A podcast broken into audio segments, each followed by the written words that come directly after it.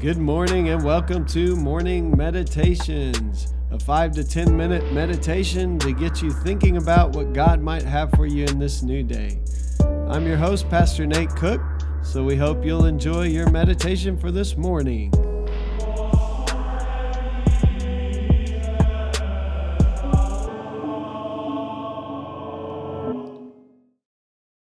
Hey, this is Pastor Nate, and I just wanted to let you know that I'll be on sabbatical from January 4th, 2021 to April the 4th, 2021.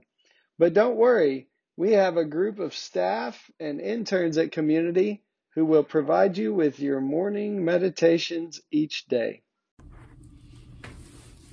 Good morning. Um, here's your morning meditation for February 3rd. This one is entitled Love Isn't Something We Do, It's Something We Become. The scripture for today is Matthew 7 24. Everyone who hears these words of mine and puts them into practice is like a wise man who built his house on the rock. Next time you meet someone, listen for their I am statements. It usually comes when we ask what they do and they say, I am a blank. They're an attorney or a pastor or an actor or a college student or a stay at home mom. With that one piece of information, we can imagine the broad strokes of their life. In other words, the details of someone's life flow out, who, flow out of who they think they are. I think love works the same way. When our identity is based on who we are as God's beloved kids, we start to live like we're just that beloved kids. We don't have to give ourselves pep talks just to visit a friend who's been a little lonely because our instincts begin to look like love. When we see people through a filter of love and imagine them as worthy of love, we can't help but snag a seat in their fan section. This isn't the same as having an identity based on religion. A lot of people say they're a Christian before anything else, but it quickly spirals into these same people thinking that they have the truth that everyone else needs. This may be true, but here's the problem. It morphs into an identity rooted in having answers rather than being love. Jesus didn't tell us to become religious. He told us to be like him. He was love. We won't need to break our backs trying to convince others about Jesus if who we are before anything else is love. The reason is simple. Love isn't something we do, like a job. It's something we become, like Jesus.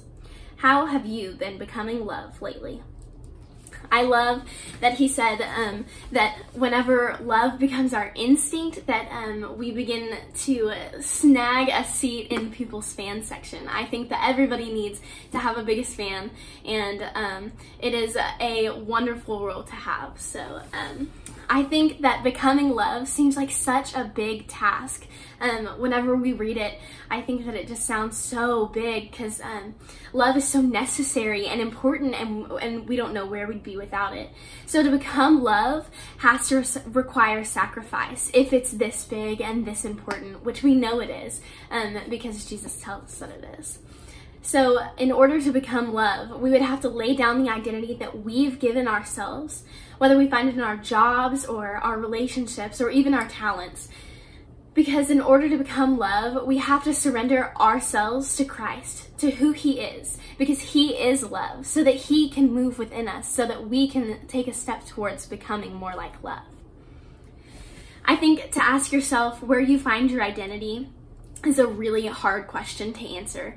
I know um, in my own life it's easy for me to find my identity in whatever is captivating my attention um, at the moment. Um, that can be friends or school or work. Um, but it's easy to find our identity in what's right in front of us, um, like what we're we're doing at that moment, where our mind's focused at. So wouldn't it be something if we allowed Jesus to captivate our attention, to captivate our hearts, and to guide um, our our thoughts and our actions each day? I know that this is something that's so much easier said than done, but what would it look like to let Jesus captivate our attention and our hearts? Um, I definitely think that that would be a first step in becoming love. Let's pray. Dear Jesus, I thank you so much for your great love for us.